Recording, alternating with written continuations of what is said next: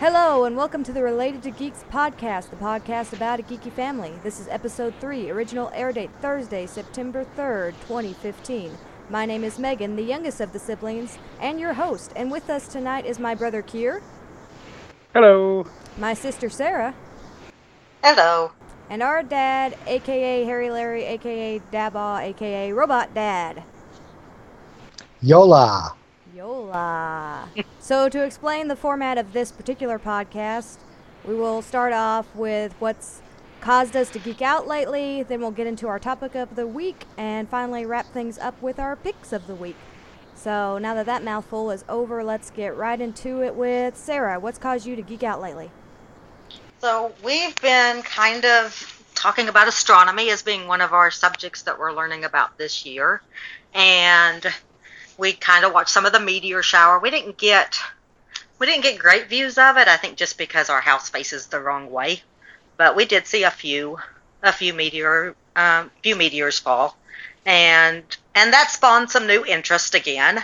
So um, Liz and I have been watching Crash Course Astronomy just as a fun little thing to do during our homeschool days. And we've checked some books out of the library. We went to Half Price Books when we were in St. Louis a couple of weeks ago and bought some astronomy books there too.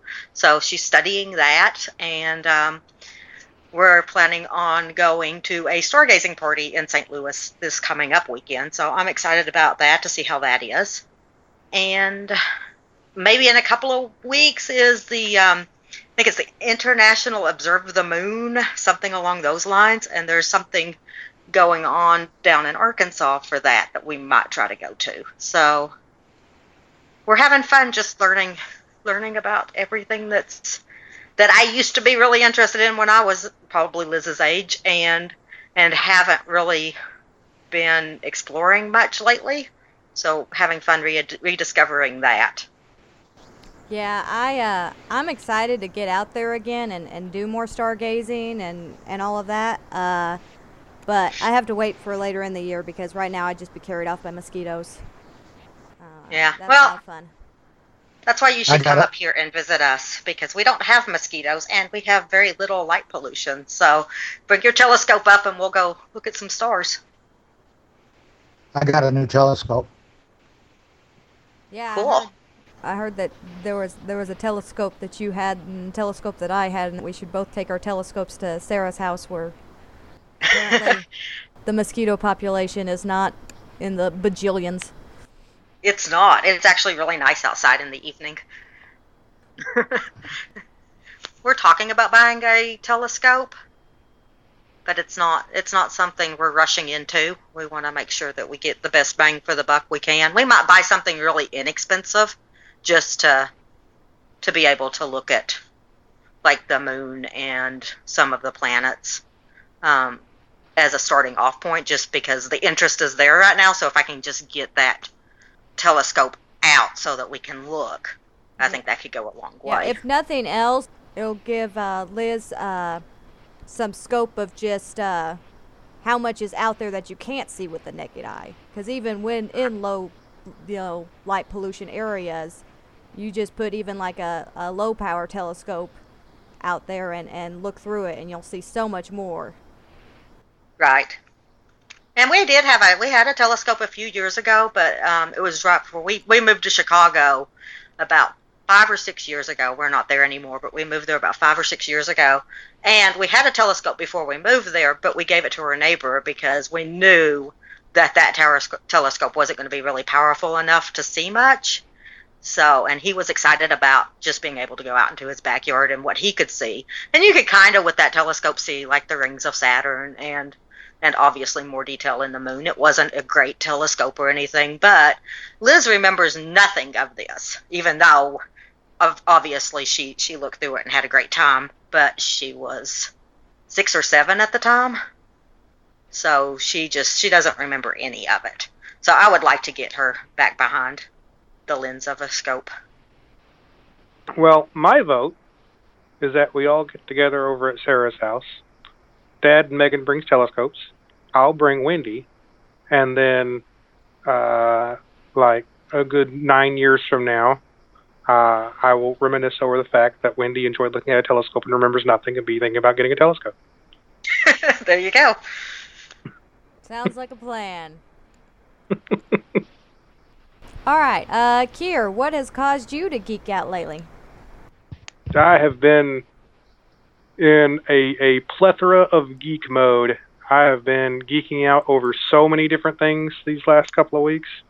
Uh, the biggest thing, though, is probably the uh, uh, War Machine League that I am in the process of trying to wrap up plans for and get underway. And uh, we're going to meet uh, every other week at our local campus library. And we've got at least 10 people signed up already. And uh, we're doing what's called a slow grow league, where you start off with a very small. I, w- I would I wouldn't even call it an army. It's a, a battle group or whatever you would call it in War Machine. Uh, so you got one guy and his two uh, giant robots or, or giant beasts, and then you slowly grow it up into you know uh, a few units and maybe some more beasts and some solos and some mercenaries and, and things of that nature. And uh, it's it's really cool, and I'm really excited. If you haven't checked it out, you should check out War Machine. Yeah, we all three play, obviously. We've talked about it before, I think. And Mhm. that's been something else I've been doing is trying to figure out which army I'm going to play in this slow grow league. So, because I keep flip flopping between, there's a lot. There's 12, I think, different armies you can choose from. And I'm, I'm notorious for not being able to make up my mind. The last one, the last one that I did, I did mercenaries, which is, some people will tell you, not even really a faction. But, um, I, um, because they're they're often used to help other other armies and stuff just um and so there's part of me that just wants to stick with mercenaries and do a different caster but then there's other factions to try out. So trying to figure that out. I, for one, am playing Cygnar, aka Mercenaries. there is that. So, Cygnar not known for for their standalone in faction models, but man, they can take just about any mercenary model out there, and they do. So, any rate, for this league, one of the things that I'm doing is there's a website out there called Outfab, and with it, you can uh, basically send them a piece of vector art, and they will laser cut you uh, plastic, wood, or I think maybe even uh, metallic, whatever your design is. They'll laser cut it out for you. So I'm making some custom badges. So as you grow in the league, you get these badges periodically for participating or painting miniatures or making terrain or uh, playing games on a, a, a clock or you know winning or losing games it doesn't matter so you get more points as you play and the more points you get the more of these badges you unlock and you can unlock the whole set if you play from the beginning of the league all the way to the end and uh, then at the end there are three special badges for people who have you know done the most for the hobby side of things or done the most uh, points in in playing and winning games or the most of a combination of the two So it's the it's the Boy Scouts of War Machines. It is very much that. Uh, in fact, we played earlier uh, this year slash late last year, and uh, we did a. Uh, uh, we actually had like the embroidered patches that you got as part of this. So I can't do that because embroidered patches are oddly very expensive, and uh, the the the Outfab laser cut. Uh, uh, brass finish kind of uh, acrylic is fairly cheap comparatively. and the other thing is is that almost everybody that's going to be playing already has those embroidered patches because most of the Yeah. people have done journeyman before so it'll give them something different too Yeah, yeah. So I've been uh, using Inkscape, which is one of my favorite vector graphics programs. That's completely free, and I highly recommend it. And I have been making extremely precise uh, uh, images for the badges to be laser cut out of. uh, using as a guide. I can't wait to see them. All right, uh, Dad, what's caused you to geek out lately? Well, first I want to uh, give a short report report on my backup system. Um, I'd had it in place, uh, you know, like less than a week, and I had a terabyte and a half drive die on one of my main productions. And, uh, and so I just copied the appropriate tree over to it, and like two hours later, I had it installed, and all my data was back. It was so wonderful. So that's the recovery portion of the backup, the most important part. Awesome. Yeah, I was I was very pleased. But as far as what I'm really geeking out on lately, it's all been music. Um, let's see, a week ago Saturday I played at the farmers market. I played jazz piano, and then uh, last Saturday I went to McGregor Fest and did a short set. Uh, a benefit for Don McGregor, who I play music with at Memphis. And, and next Saturday, Peoria, Illinois, and the Illinois Blues Fest. Uh, three weeks of Blues Fest here in Jonesboro. So I'm totally wrapped up in the music, back in school and doing music composition and jazz improv. Very cool. I saw that about the the Illinois Blues Fest. That sounds like fun. Yeah, and Vivian's going to get to visit some relatives that she hasn't seen since she was a teenager. Yeah, I heard that. I think that's awesome. Are you going to play at the Illinois one, or are you just going to listen? No, I'm going to play, and I'm giving a couple workshops too. Oh, cool. Oh, cool. Yeah, it's one of those deals Oh, where where it's almost going to cover the transportation, the the playing uh, re- recompense will almost cover the transportation there and back, but that includes your mom's transportation, so that's that's great, you know. Yeah. Some of my uh, fondest memories uh, were, were going to the Blues Fest with you and going to the campgrounds and uh, drawing all of the musicians as they were playing. Yeah, yeah, Do you fun. do you still have those pictures, Yeah, or did I take I, those? I still have them. I have some of them anyway. I am not sure which memorabilia box they're in, but I've still got them. I really enjoyed that. Yeah, me too. Uh, I remember the the year that it. Oh, which one was it? Was it the Helena one that it rained and it was just a giant mud pit? Yep, yep, I remember the giant mud pit. I remember there was a, a guy I cannot remember his name, but he was the the mayor of the campground, self-proclaimed.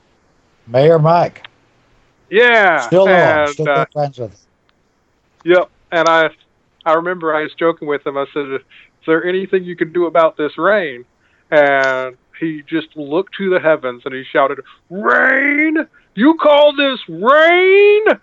And uh, at which point the sky just opened up and rain poured down. And I was like, "That is not what I had in mind." That's pretty awesome.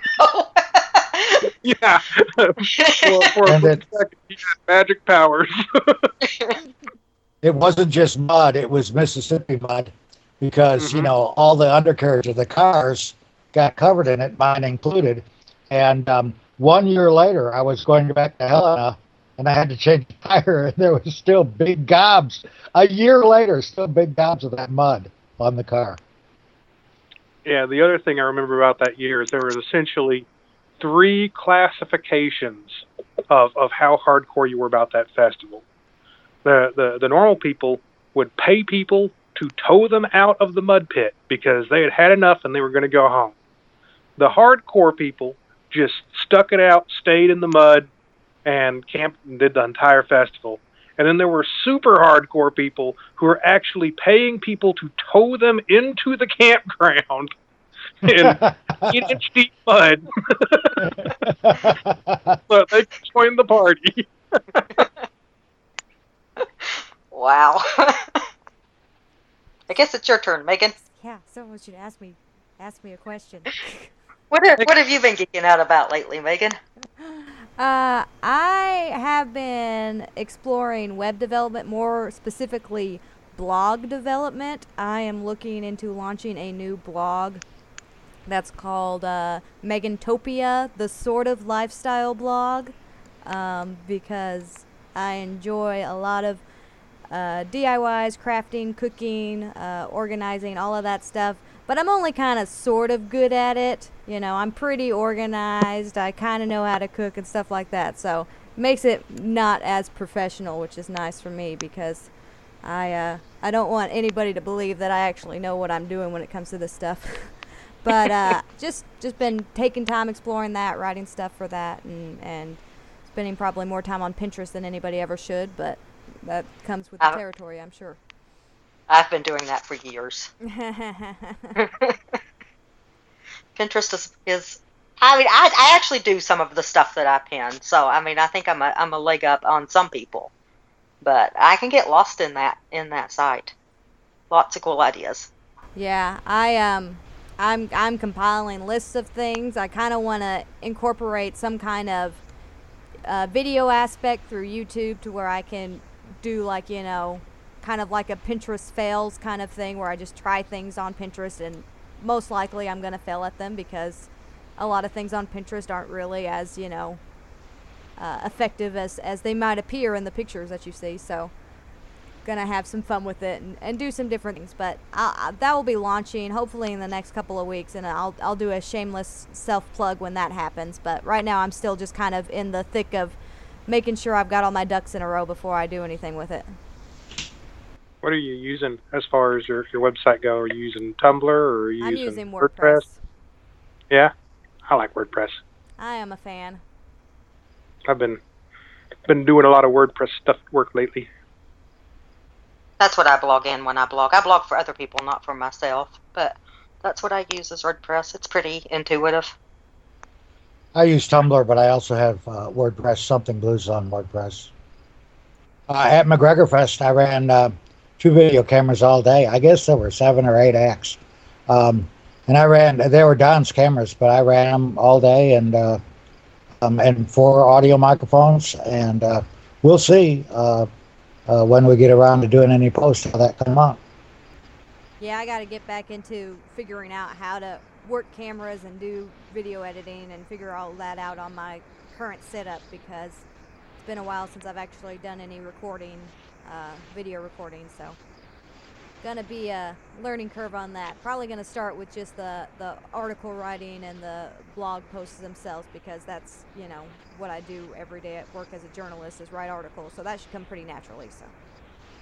So that's kind of funny because I'm actually thinking about starting to get into video. I've been doing, you know, blog posts with pictures and stuff for years and years, and I'm actually looking at probably doing some stuff and putting it up on YouTube, mainly in the crafting, scrapbooking, planner sector, and then maybe some board games too. Liz really likes the idea of playing a board game and just showing the play. I've even figured out now how to rig a, a top-down camera. I bought a Gorilla Pod and have hung it from our chandelier, and then I can just clip clip the um, clip the camera on. It's a very lightweight camera, people. It's a very lightweight camera. It is. It is not a DSLR. It is just a Canon Power Shot. But it does. I mean, I did a test, um, and it the lighting is good there because I have a big window right by the table, and everything was a good distance. I was able to, you know, get up on a chair and zoom in where I wanted it to be.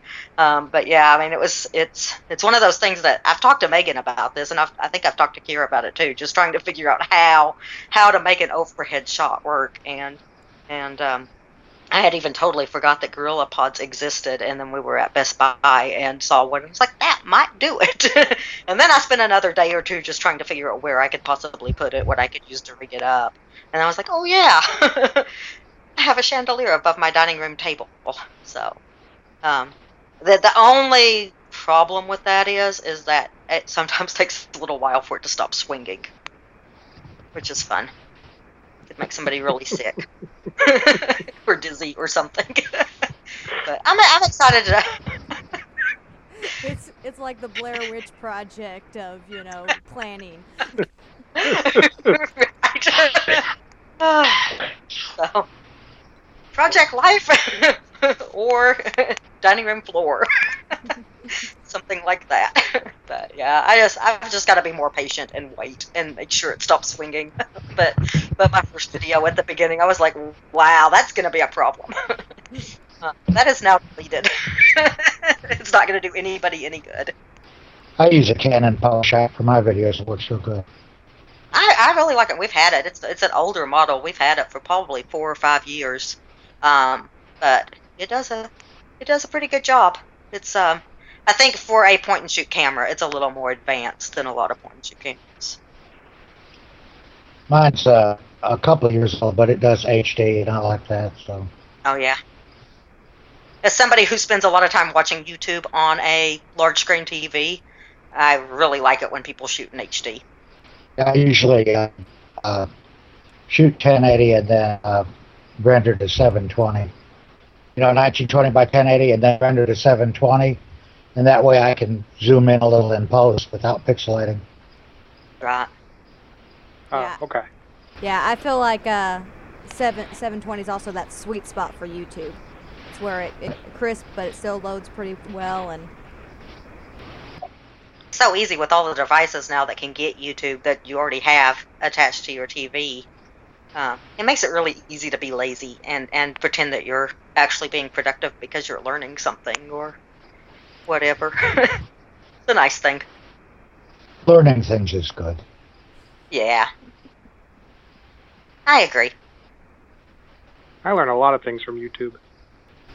all right. Well, I'm thinking that we're uh, pretty much wrapping up this section of the podcast. We're gonna take a quick break, and we're gonna come back with our topic of the week.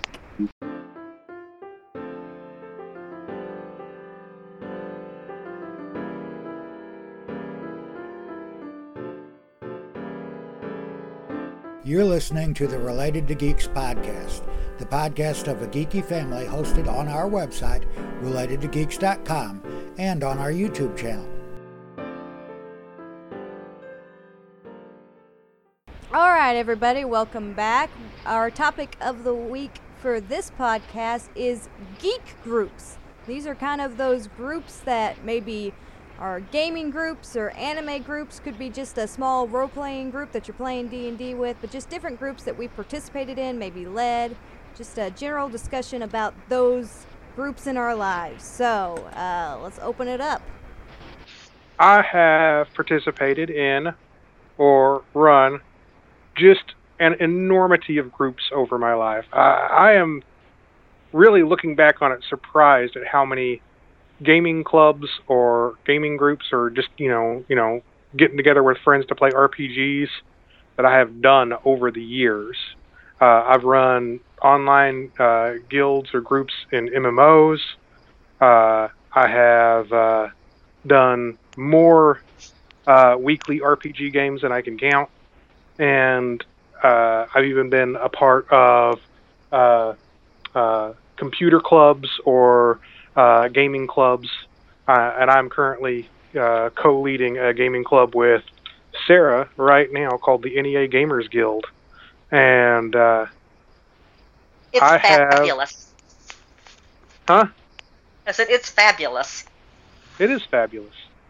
I I've learned a lot of uh, techniques for keeping your groups together, uh, and uh, uh, even that said, uh, sometimes groups just fall apart and you can't figure out why.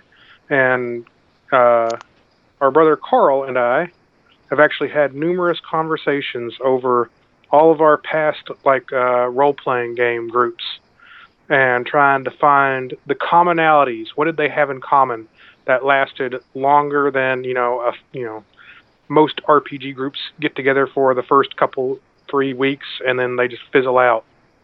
Uh, but you know quite a few of them play for you know months if not years before they finally decide they've run the story uh, all the way to its conclusion. And uh, we've we've talked back and forth on that pretty extensively, uh, and I think we've even mentioned it at past family get-togethers. But uh, really, what we discovered is that there was surprisingly very little in common. and in fact, I think the most important thing is just having the right players at the right time who are showing up and uh, playing every week. And uh, the biggest piece of advice that I could give people running like a weekly RPG game is rather you have two people show up or six people show up, just go ahead and run the game. And the reason for that is, and this is definitely the one that every single one of my groups had in common that fell apart, is if you're waiting for the entire group to be there for you to run the game, well, one, people feel like they can skip because they're not going to miss anything. And two, people start showing up, and then at the last minute, one or two people cancel, and then you're just sitting around either playing other games or just, you know, passing time that evening and not really doing anything. And then after a while, people just don't show up because they don't want to just show up and sit around. They want to play a game. So, really, my biggest piece of advice is, you know, if one guy shows up to your house ready to game, then put together a game for him. I think that's sound. Well, also Um, snacks. Yeah, I was I was I was going to say the the longest um the longest D and D group I've been a part of was with Kier and our brother and our other brother, and lots of friends and family and all of that. And we would get together at their house, and they would cook dinner every Friday night. and you know, there's something about going and getting a home cooked meal and playing D and D until one o'clock in the morning. It was pretty fun. And it definitely, I think we were pretty much there every weekend. If we were in town, we were there. In fact, I would say that the people that you're playing with and the snacks that you're eating are probably the most important aspects of a, of a role playing game get together. The the setting and the game system, that's all, you know, that's just icing. But we got would pack. snacks. Oh my gosh. I mean, there were times we probably packed 15, 16 people in her little trailer living room. I mean, we were talking a, an old single wide. I mean, and we would be packed in there, but we all had the time of our life. It was so much fun. Yep. Getting into the large scale of things, uh, uh, currently Sarah and I are running the NEA Gamers Guild, and we have been doing that for, uh, I guess, about Since the beginning of February, so about seven months. Right Yeah. at seven months. Yep. Uh. And uh, the uh, we we both went out and looked up a bunch of other groups, Sarah more than I, and we con- reached out to them and contacted them to get advice from them. So I feel like the majority of advice we could give on that front is advice that we got from other people and then also potentially learned a little bit firsthand uh, ourselves. Like uh, one of the things that uh, one of the pieces of advice that we got was rares are, are better than commons.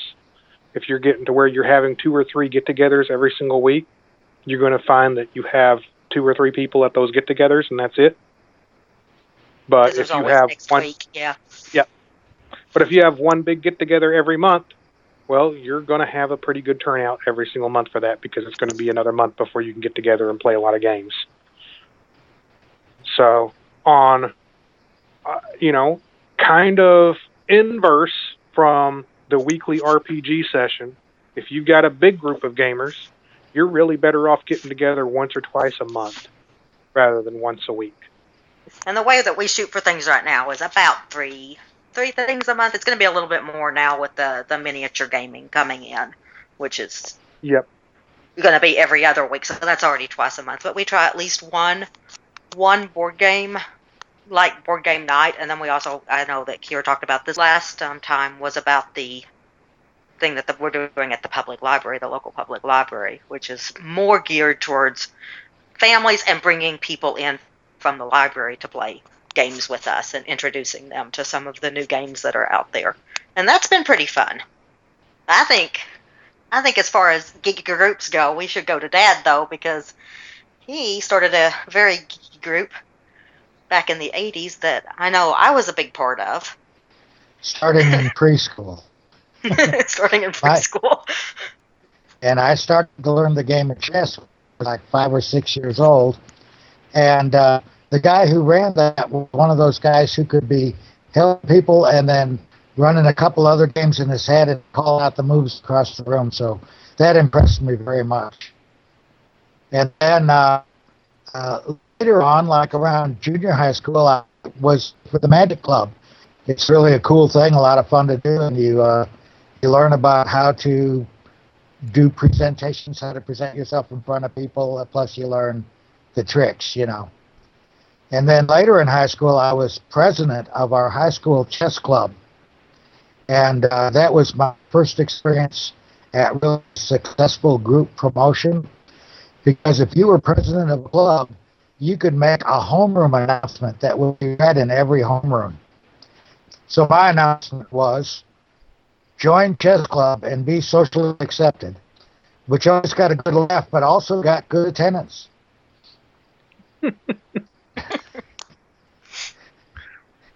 Join chess club and be socially accepted. yes, that just worked great. And then also at the same time, I was in uh, a couple of different astronomy clubs. We were talking about astronomy earlier, and that's a substantial geek presence in astronomy clubs. And we would do newsletters and magazines, which I think is important for any group. Now it's usually uh, internet, you know, um, and you don't have to put up with the printing and the mailing and distribution and all that. But I, I I think, I think email lists are important. And I, I also think, you know, having a blog or schedule online where where things change all the time and people can go check out what what's happening new. And then when I was working in Jonesboro, um, I was president of the Jonesboro User Group, which is a computer club, and we covered games and we also covered programming and freeware and open source software and just a whole bunch of financial software, just all kinds of different programs. Um, we would have a meeting every month, and we also had special interest group for SIGs that met, uh, like the C64 SIG or the Atari SIG. And uh, we also even had an Explorer group for a couple years, and we did computer stuff and astronomy stuff. So that was really cool. And uh, Sarah was in that Explorer group, and um, several of her friends I still see and know today, and they're still doing computers. So that's really pretty weird. Yeah, Yeah. and that was fun too. That was that was definitely a fun time because I can remember we used to get the big telescopes. I don't know whose telescopes they were, but we'd go out to the fields off the town and and just find different things. Um, I can remember being really excited about learning about how to find galaxies uh, outside of ours, and and of course, I, I think I probably learned more in that that time during during our trips um, about astronomy than I did every other part of my life. Yeah, there's something about actually looking and seeing that stuff with your eye, as opposed to looking at Hubble pictures, which are beautiful and, and really look much better, but it's not the same as looking through a telescope and being awestruck by just thinking about what you're looking at, you know. Yeah, but and I was also I was heavily involved with the Jonesboro user group as well. Um, I I was uh, especially the Atari group, the special interest group, And the and Explorer the troop, Explorer. which was And I think it was. Oh, go ahead. it was very successful because we would always have pizza. Yeah. Uh, anytime you wanna you wanna um, get teens involved with something, give them pizza. It's a it's a known fact. Well, Um, but I was that's- also I think that works with adults too. Yeah, I was. I um I led a, a young adult book discussion group for a while. Um, I worked at a library and worked with the teens, and one of the things we did was we got one of the local pizza places to donate pizza. And um, by the time I left, I think my first one we had maybe five, five or six show up. By the time I left, I think we were at twenty or so kids every month which was pretty amazing. But and I think you know the pizza didn't hurt. I don't know if that's the only reason they came, but I don't think it hurt. It's the only reason I came. Well, I know, but that's that's neither here nor there. Uh, Well, actually, yeah, and I was I was gonna jump in here a little bit and talk a little bit about groups, you know, that I was involved in, and actually growing up, um, I didn't have a lot of opportunities for groups like that because I was I was homeschooled and and uh, Dad had retired a little bit from his his group forming business and and moved on to other things in his life. Um, but you know, definitely in high school, I, I participated in a lot of library programs, and that's a that's a great place to get plugged into a lot of things that are definitely of the geeky variety. Um, but I know that we, you know, we would have game nights, and we had you know the book discussion group, and obviously summer reading programs and all of that. So that's a wonderful place to get plugged in. And then as soon as I entered college, like within the first week, I, I had already visited the anime club and you will never find a group of people that are more open and welcoming and just willing to love you from the first second. I mean, if you're if you're uh, easily overwhelmed, that may not be the best club for you. But if you just you just want a place where you you've got a lot of really enthusiastic people about really all kinds of geek things, because you know while it was the anime club and we did a lot of focus on anime and discussed anime there were some people that just enjoyed that environment and enjoyed those people that maybe really didn't watch a lot of anime but you know still came and we talked about other things so that was a uh, that was a, a wonderful club to to join for sure Yeah, and uh, it's interesting because there tends to be a lot of overlap among geek clubs. So I, I gamed with a, a guy on a weekly basis for the longest time, and neither one of us realized that he was in the anime club with you at the same time. yep So, so we both knew the guy, and then one night you came over to my house to play games, and he was there, and you you're like, "Oh hey!" After the Jonesboro User Group, I got involved in uh, Blues Fest, our 25th year this year, the Blues Club Inc. This was the major group of my life, and I always called it a disorganization because we were all volunteers and no membership or dues or anything.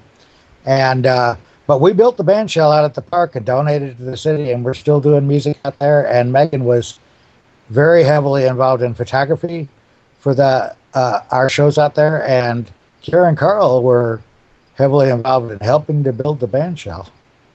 Yeah. There was a Yes. while there where every weekend, Carl, Dad, and I would go out to Craighead Forest Park and we would just work. And before that, every weekend we'd go out there and play music. I say early And on. I'm not. Sarah was stage manager. Yeah, I was. I was not a musician in the family, but I would. I would help. You know, move speakers around and Yeah.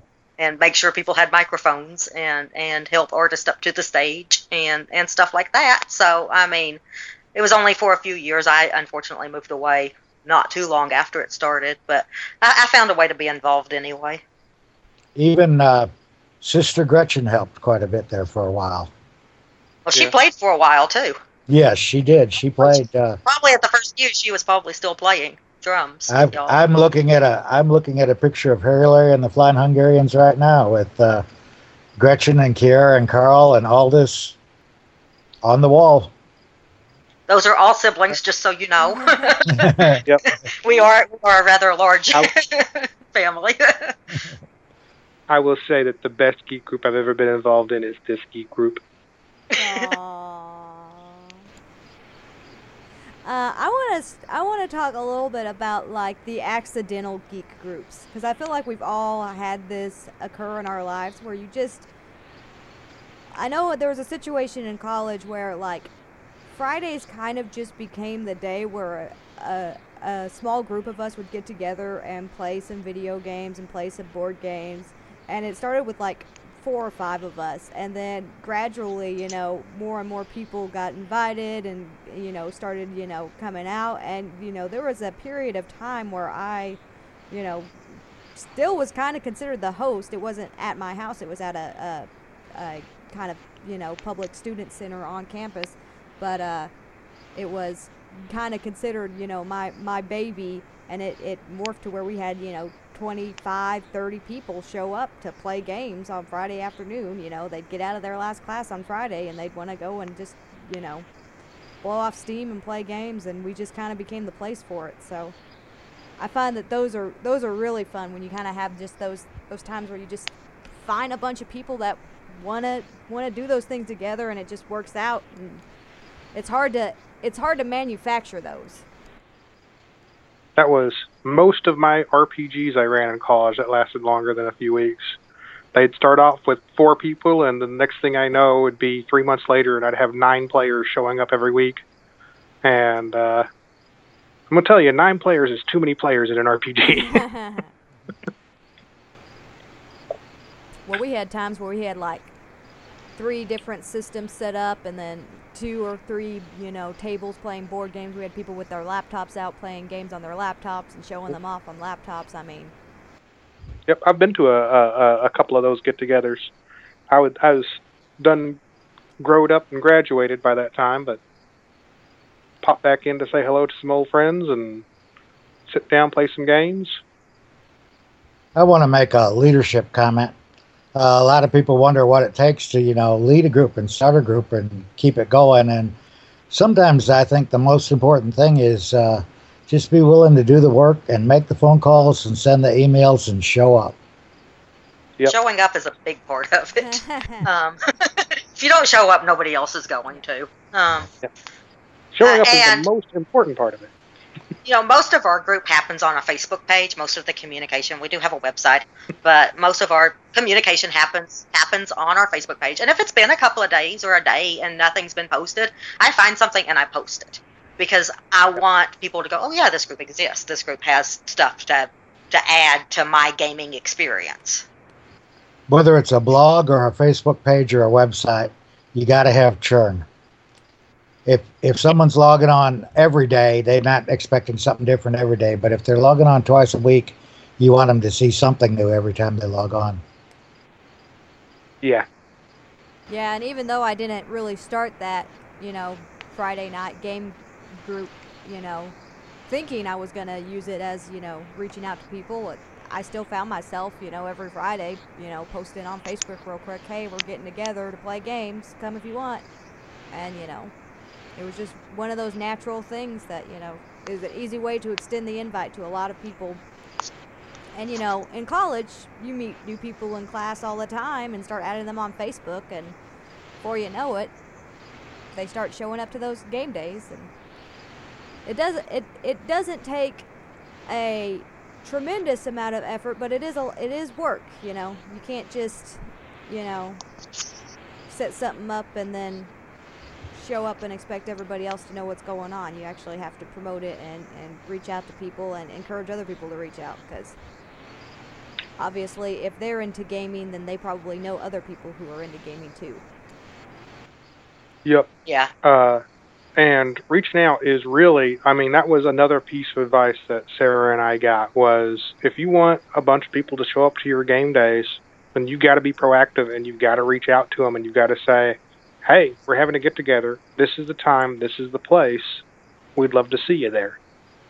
And reaching out to people is, I mean, you can't just say we're doing this every Friday and then never say anything again because it immediately, you know, people stop hearing about it. They assume that it's not going anymore. Also, invites are good, but uh, if there's someone that you really want to come that you really think would be good, ask them to help. Ask if they can Yeah. help you. Yeah. If they say they can help, they're likely to show up. You know, if invite, it's easy to say, "Oh well, I, I was tired" or whatever. You know. also reaching out i mean it, it's I, i've had at least a couple of people that have joined our group because i've met them out and about while i was like shopping and i noticed them in the game section and we started up a conversation about games and i'm like hey we've got this group check it out and they're like i didn't even leave the store and they had joined at least on one instance which that makes you feel good they're like that's that's really great that they really are interested in being a part of this So, um, does anybody have advice on the opposite side of not necessarily starting a group or being the leadership role, but how to get plugged into a group like that? How to where to find them? You know, how to find ones that kind of are the right fit for you. where you need to look for joining those types of groups? Meetup.com. And unfortunately, we're not on Meetup.com, but it is a great place to look for whatever it is that interests you. Um, and I have used it. I use it for a board game group that we go to in St. Louis sometimes. I used it in Chicago for different things. Um, so Mhm. that's that's a that's a really good place. Um, another one is Facebook. Just look for groups. Um, Yep. Based on your interest, um, and, and not only groups in your area, but there's also virtual groups on just about everything you could possibly be interested in. I'm I'm members of scrapbooking groups and um, planner groups and all of this on Facebook because it's there for me, and I can pick other people's brains and see what they're doing. Especially if you live in a, an area that's kind of remote, like I do. Having those kind of virtual groups are good too. Other good places to check would be at uh, local bookstores. If you've got a local gaming store, that's a great place to look. Uh, and at your library. Uh, library is especially good because it's kind of a catch-all. You know, if you're whether you're looking for a, a, a computer club or a gaming club or a chess club, odds are they have some ties to the local library, and that's just because that is a good universal meetup place for just about any club of any interest. And uh, you know, go ask your librarian what clubs are in the area because odds are they know. Yeah, and they've got a research desk where they got people, and that's their job to help you find that stuff. Ano- Google is also a good place. another way to get involved in groups. Um, I mean, we've all invited a lot of people and had one out of ten show up. When you when you get an invite, follow up on it and go. You know, and maybe that's not going to be the group you want, but you'll meet other people there, and they've got other stuff going on. So, it's just a good way to meet people is to when someone invites you to take the effort to get off your duff and get out there. And sometimes that's the hard part, but it's it's usually I found worth it. I I have to push myself sometimes to go be a part of a group. I'm I'm pretty much a homebody, so it's it's good sometimes to just kind of push yourself to do something that that stretches you. Yeah, and I, I just want to put it out there too that if you find that group, uh, or if you you know go and visit that group and you find that it's not the right fit, don't let that discourage you because while there are groups out there that are kind of selective or don't really necessarily have the most welcoming attitude, that is not the majority. Most groups are formed because they want to meet more people who are interested in whatever subject that is. So you will you will find a group that that really is a comfortable fit for you if you search long enough. Yeah, and and give it maybe give it more than one time because it's hard when you're the newcomer in a group and everybody already knows each other. But but give it a couple of times because people start to to recognize you. And that's probably going to be I mean people gravitate towards people they already know and I think that's just human nature. But it doesn't take long. I've I've learned, uh, you know, I was part of a homeschool group and you know the first couple of times were a little uncomfortable. I didn't really know anybody but by the third time everybody knew me and it was fine. It just took those first couple of times to get acquainted with everybody. And i think that's probably true of most groups especially larger groups. Smaller groups are not as much of a problem The other thing I would point out is most people who have started these groups really have they've done it because they want people who have never even heard of the thing their group is about to come and join in and be a part of it. Uh, one of the number one deterrents I hear of people going to uh, geek clubs is, you know, I don't really know a whole lot about that subject, and I don't know if I would, you know, really have anything in common to talk to about anyone. And I've heard that from friends and family members where they're just nervous to go to a gaming club because they're not really that big into gaming. And, you know, if their sum total experience is Monopoly, then how are they going to handle this game club that potentially looks down on that game? And, uh, you know, the, you know, you can reassure them and say, these are people who are dying to share their interest with people. They want nothing more than to introduce people who have never played any of these games or done any of this stuff with computers or anything uh, all to all these new concepts. Uh, and uh, the other piece of advice I would give for people looking to join groups is remember that just about every group out there, no matter how welcoming, will typically have a couple of members who are not necessarily the most welcoming, or not necessarily the easiest people to get along with. And going once and meeting those people, you could turn you off to a group, but I would always recommend giving it another shot because there's a good chance that you just met those people. Yeah, and I think every group, especially large groups, have those people. Um, and usually, and I'm hopeful for this anyway, that, that usually for every one of those people, there are quite a few other people there that are not as off-putting and are welcoming. But, mm-hmm. but yeah, if that's if that's the person you ended up being, you know, playing a game with that night, don't judge the entire group on that person. Give it a second chance. Play a game with a different person and see what that experience is like. It's, it's so weird because I've been I've been a member of a lot of groups. I have led a lot of groups. Um, I have been kind of both in a lot of groups uh, where you know I'm not really a leader, but I take on roles. Well, if you want to be one of the people that's always welcome, you know, at the group where you're going, Bring some snacks. snacks. There you go. I mean, snacks yeah. are like the golden rule for home baked cookies are the best. I'll tell you what. Uh, we were at the uh, a uh, Thursday night game night at the uh, campus library, and a guy showed up late, and he brought brownies, and man, he was everybody's favorite. yeah. Here and I were talking about this today when you have a group and you do pizza, everybody shows up, they throw in five dollars, and you can buy a lot of pizza if you have a lot of people throwing in five dollars, and usually more than everybody will eat, mm-hmm. which is kind of so.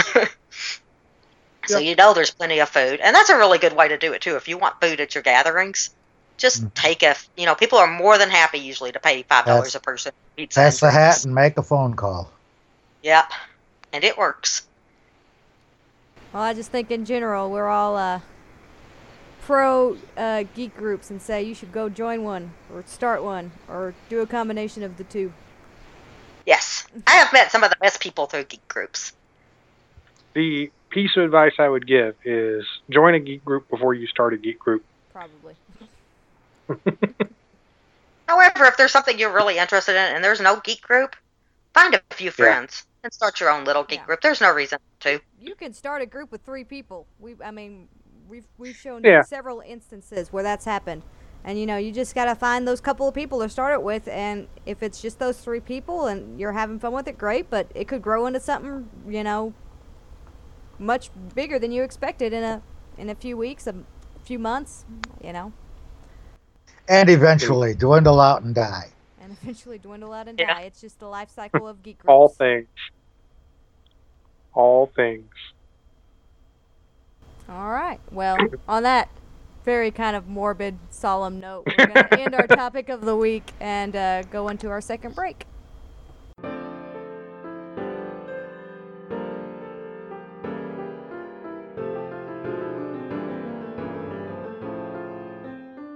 Follow our links and download the podcast MP3 from our website, relatedtogeeks.com. You can also listen on our YouTube channel.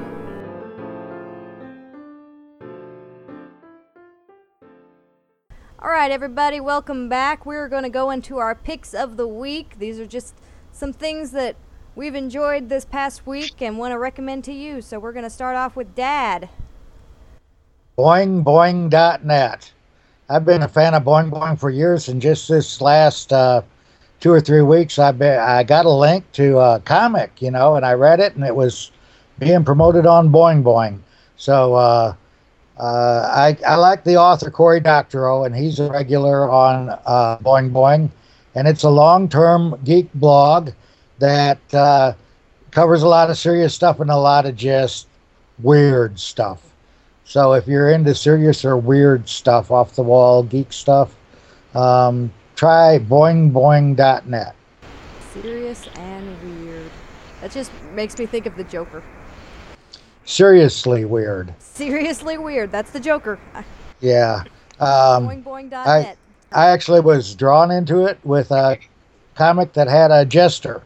And because, you know, of the Harry Larry's Merry Prankster group and my um, uh, HLMP.info blog, I had to get that jester on my website. So, and then I realized I was there at Boing Boing, and I've been going back. Very cool. Very cool. You notice how I worked in that it plug. now, It is. uh-huh. Sa- is- shameless, shameless self plugs. I'm all for it. Yeah, Yeah. I'm looking at it now. It's definitely seriously weird. Yeah. Weird stuff. That's my favorite kind of stuff. Watching a drone with a pistol mounted on it. Somehow we may that have seems lost like a Kier bad for the rest plan. of the podcast. Yep. Yep. I'm just gonna look at this website. all right, all right, Kier, pull yourself away. All right. My pick of the week is a YouTube channel called Lindybeige. I don't know if you guys have heard of this one or not, but this is a uh, guy who is really enthusiastic, especially about uh, medieval combat and how it is portrayed in RPGs and movies. Uh, he has some other topics that he covers in his uh, videos, but those are the ones that I have just binge watched beginning to end. And he talks about uh, how people actually fought in medieval ages, and uh, you know, it's one of those things where you can't go and look up a video, so there's a whole lot of speculation on how people fought, and uh, uh, I don't know if he's ever said what group he's a part of, but he's obviously a part of some some medieval reenactment groups, and uh, he's obviously partaken in some medieval combat himself. He talks about, you know, the number one fumble is not ever really represented in any role playing game, and that's I tried to draw my weapon, but it got stuck. He talks about how people actually fought with two weapons, and no, you didn't actually just attack twice as much. You primarily used one weapon to parry and the other weapon to attack. He talks about how units would fight with mixed weapons and you know have each other's back, and it's it's just a really interesting series. And then he goes on to just tear apart Hollywood movies where people are obviously swinging at each other's swords and overly choreographed uh, attacks, or people are dodging out of a way of an attack that was definitely going to miss them. hmm Yeah, he he is a a very fascinating man. My favorite in movies is when like the actor starts to dodge the attack before the attack has begun. Yeah, My favorite in movies is when you say, but I am also not left handed. That is the best, without a doubt. But speaking of geek groups, oops, that was the last one. Speaking of geek groups, Society uh, for Creative Anachronism is a great geek group. Oh yeah. And that's one that So Nick that's- here was pretty pretty heavily involved in for a while too. Yeah. Hmm. I used to love going to the park and watching them hit each other with sticks. We did that Yep. a couple of times. I never hit anybody with a stick or let anybody hit me with a stick, but we would, would watch. I had a lot of friends that were in that group as well. Speaking of geek crossovers, Yeah. The the other thing that he is very common to point out for Lindybeige is, you know, in in most role playing games you have these classifications of swords. You have the short sword and the long sword and the great sword and the bastard sword and really if you look at swords in history, they there were not these classifications. It was a continuum. You know, it wasn't here's a foot and a half long sword and that's a short sword and here's a a, a three foot long sword and therefore it's a long sword. There was every sword length in between and every handle length in between for you know each one of those swords, and it was very much you know the weapon that that guy fought with and got good with. That was the weapon he used. Now, whenever you told me about this last week, and I I showed my husband and daughter because, I mean that was that was your theory is that that Liz would get a huge kick out of it, and and she did. But my husband um, stayed up pretty late that night, I think, long after I went to bed, and binge watched Lindsay Page. He is I think he uh, he did one video where he was talking about how he makes his shirts, and he's like, we watched now, that today. yeah, he's like, now before I begin, I'd like to point out to my target audience, this is probably not the video you're used to seeing. He says, if you're a member of my target audience, odds are you're male between the ages of 10 and 30 and are really into battle axes. Which is funny because none of us in this house fit that profile. I mean, not Yeah. one of us, and we watched a lot of his videos, including the um, how he makes his shirts, because Yeah. you know. But and it was like it was just that you know the the the amount that you saw on the the YouTube was just enough to go. I really wonder what this is about because there is nothing on what we saw on our TV that said anything about shirts. It just said everything you need to know about. And we're like, huh, I wonder what that is. And then we found out it was shirts, but at that point we were already so I don't know. He's just pretty entertaining. Yeah, I think is what he's, it uh, is. So you'll watch a uh, 20 minute video on how he makes his shirts. I don't know if it was 20 minutes, but but we watched the whole thing. You'll also watch a probably five, ten minute videos on battle axes. yes. So what you're And we watched all kinds of stuff. So what you're saying is I should probably not look this guy up right after we're done with the podcast, otherwise I'll be up till three in the morning. It's, That it's is a possibility. 100% correct. Okay, so I will I will be checking him out tomorrow. All right, Sarah, what's your pick of the week? So my pick of the week is something that I think has probably been around for a while, but I just found out about it today, and I am really super excited to try it. Um, there is a post on Google Plus by a guy named Matt Smith, and um, he has done. Doctor? I, was- I even left a pause there for you. No, I don't think it's that Matt Smith. Smith but um, anyway, he has created a dungeon screen out of two CD cases, so that all of your information that you need fits onto something that's like six inches tall, as opposed to eleven inches tall. Um, and I think it's brilliant because you can kind of join the two cases together. You can close them up. He's even got a link to a PDF insert with, I think it's fifth ed information on it. So you could just download it, print it, and get it out and stick it in your own CD cases. I'm I'm really interested in trying it with um, Dungeon Crawl Classics, which is the game that I like to play. I have it right now. My dungeon screen is landscape, so I'm only eight and a half inches, but uh, tall. But I'm pretty short, so even that that inch and a half or so, or a couple of inches that that I would gain by using the CD cases, I think could be helpful. And it's still enough to hide die rolls if you want to. And I Yeah. just like having something out so I can have all that pertinent information. Um, DCC is pretty heavy on tables.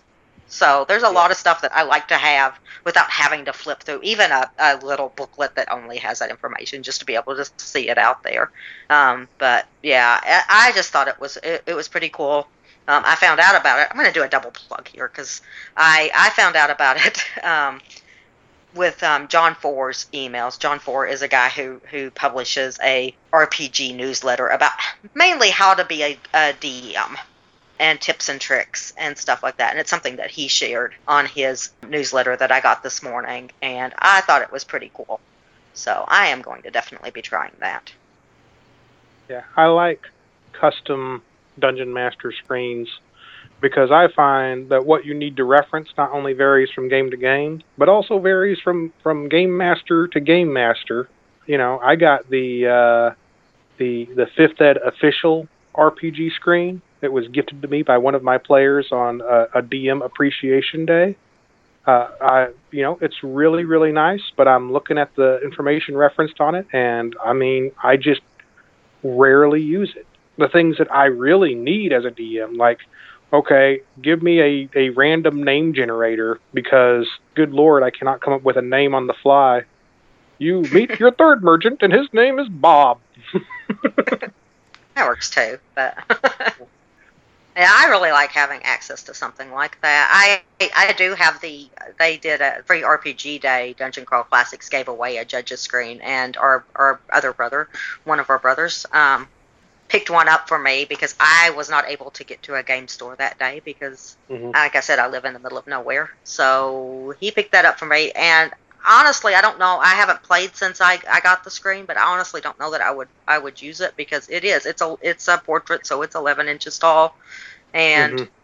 I really feel like I I don't really want to be like behind the super big screen when I'm DMing. I want to be a part of it. I'm I'm not one of the DMs that wants to be like off, you know, in their own little corner, you know, Yeah. me against them kind of thing. I, I'm not Yeah. I'm not a big fan of that. Yeah, it's Short certainly, DM screens for the win.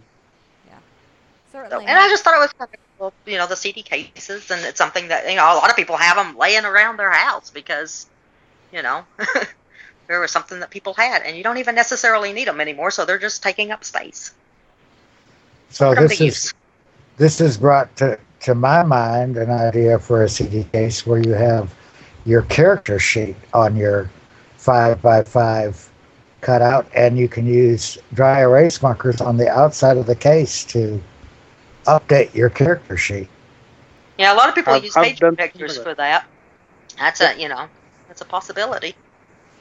Have a little Uh, compact character sheet. Uh, the uh, the Warhammer World not Warhammer uh, World of Warcraft collectibles card game had these great little cases.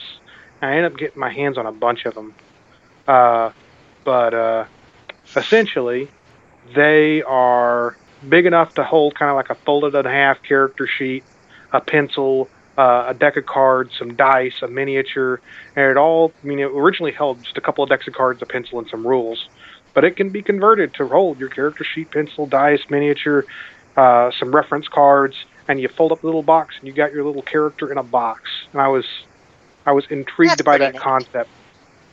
I've I've yet to actually do anything with them, but uh, I've got a closet But the, full of. possi- the possibility is there.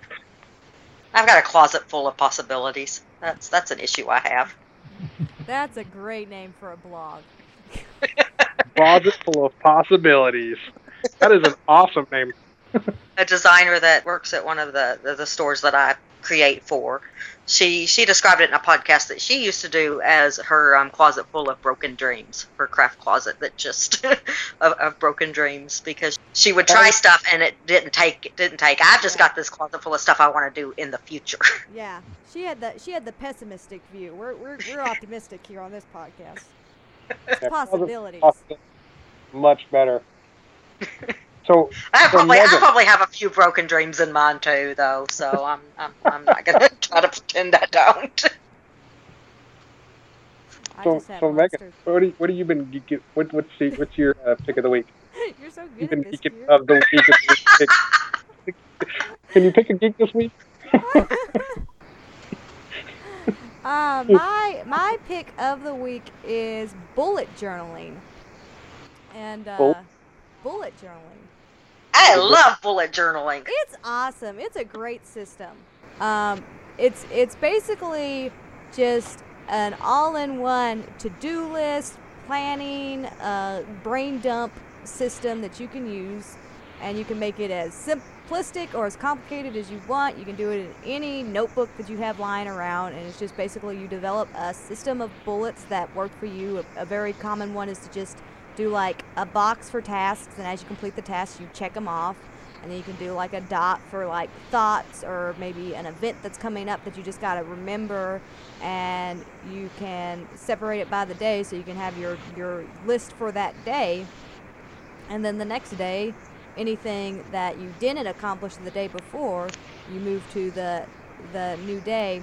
And it kind of it also keeps you uh, you know in a headspace to where you're like I don't want my list to get so long so I actually have to get to where I actually check some of this off so it won't move to the next day. Because you're constantly having to rewrite those lists and you're constantly aware it's like oh I've taken this long to do this thing. So either it's just not a priority and I need to scratch it off and not worry about it or I need to just get it done and you know check it off and not have to keep trans you know I think they call it what do they call it something weird but basically you're moving it they they they call it A like- mig- migration. migration. Migration. Yeah, migration. They call it migration, but I, I call it moving it because I I like simple words.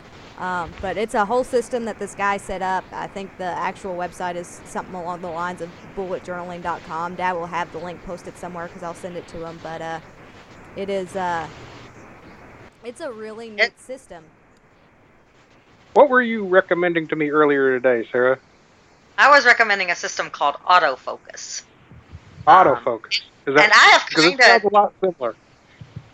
well, it just depends. I mean, it depends on what it is that you're looking for. I would recommend looking at the videos for both of them. Um, both um, Ryder Strong, who did the bullet journal system, and Mark Forster, who did the autofocus system, have really good videos showcasing how they work. And I actually kind of use both of them together in in ways. Um, I have the system I use. I just do whatever I want whenever I want to do it. yeah. That's the benefits to being retired. so I use I use bullet bullet journaling more for things that I have to do, um, or things that are I guess, yeah, mostly things that I have to do. And I, I basically use both of them as task lists. I use autofocus more for projects that I want to work on, or that I want to work towards a goal. And I I haven't been using autofocus much at all lately, but I did a while back. Like it was just a way like if i was wanting to work on say a project life album i would kind of write down the things that i needed to do. Because there was no deadline on those. Autofocus well neither one are really great for deadlines but autofocus is really poor for deadlines because the idea with autofocus is that you can work on a task cross it off and then move it to the end of your list. So you get to cross it off even if you don't finish it. Which is kind of a, a motivator for some people, me included. I like crossing things off. And if I can work on something for 15 minutes and cross it off and move it to the end of the list, I get more satisfaction than working on something for 15 minutes and it just sitting there still looming. Another system that's that's really interesting and I've been toying around with a little bit trying to figure out ways to implement it is the uh, I believe it's pronounced Kanban system, K A N B A N. Um, but it is a uh, it's used a lot for uh, uh, groups of uh, developers to kind of just know what tasks have been completed and what tasks are being worked on. But it's it's a three stage process where you have your stuff that has to be done, your stuff that's in progress, and the stuff that's been completed. So it works well for groups because they can see what's being worked on and who's working on it and know, okay, when that thing's done, then I can move on and do this other thing. But the way that the, the system really works nicely for, uh, and I'm, I'm planning on kind of using this system for when I start blogging, is uh, you're, you're limited to how many you can have in the in progress section. So that prevents you from just starting and doing the first 15 minutes of every task and never actually completing anything. But that's what I'm good at. that's my strong suit. that's why I like autofocus. I get to cross those things off. um, I definitely use still. I mean, I use bullet journaling in my my planner, and I don't migrate each day. And I only I limit myself to a, a short amount of tasks each day. Mm-hmm. Um, but I have a week of the view spread. So the next week, if I don't have everything finished, then I migrate it to the next week. And and there is something about that repetition of looking at it and writing it every day or every week that you're like, okay, I should probably maybe get on that because I've written this down for three weeks in a row, and maybe it's time to to do that thing, whatever that thing might be. And that works well for me too. It's like a nagging, a nagging system. I've found that the uh, condom system works a lot better than the rhythm method. Okay. Which Oh, jeez. I'm done with this podcast right now. Uh, so now I use the, the, the Kanban system at work. I work with a bunch of developers. Uh, we actually have uh, uh, five steps, I believe, where we have kind of a this needs to be done, this is being done.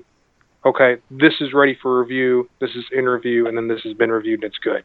Mm-hmm. And so because we've got a whole QA department who tests all the code after we write it, and uh, the, the the the thing about the Kanban system is that it is kind of flexible, and you can set up as few or as many lanes as you need, and uh, work your restrictions out as you need them. Yeah, with, Uh, with, with both of these systems that I talked about today, I kind of explained the, the simplest version of it, and you can really develop them to be as specific as you need them to be.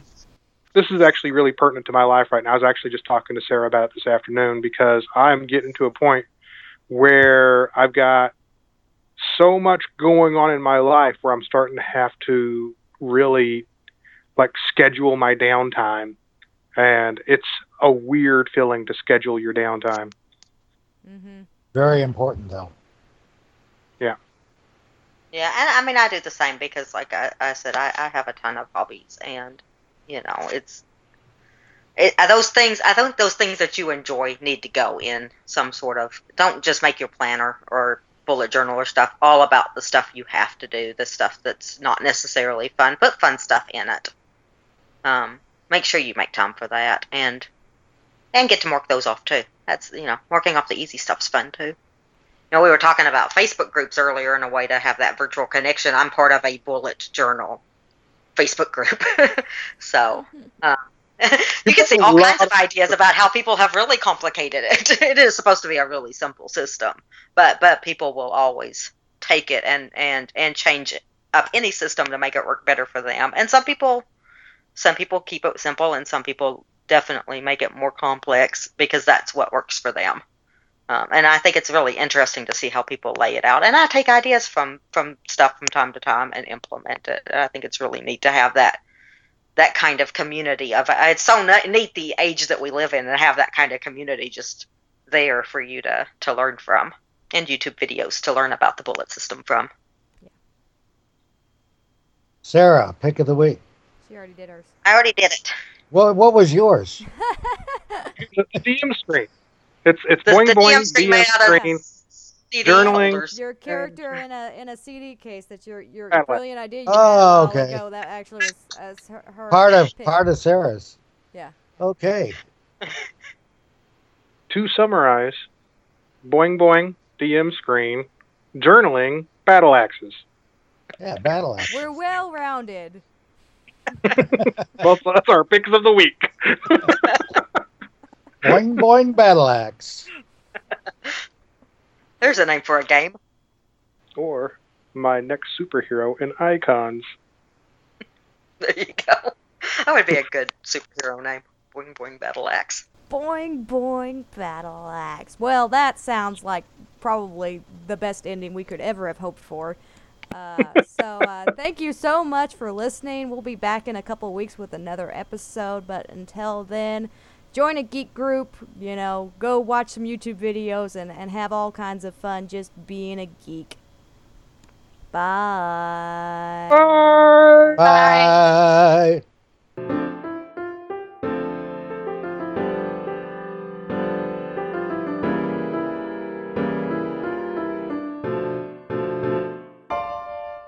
Geek groups or geeky groups, either one, it doesn't matter. Geeky group. Geek groups. Geek, Geek groups. geek group. Geek.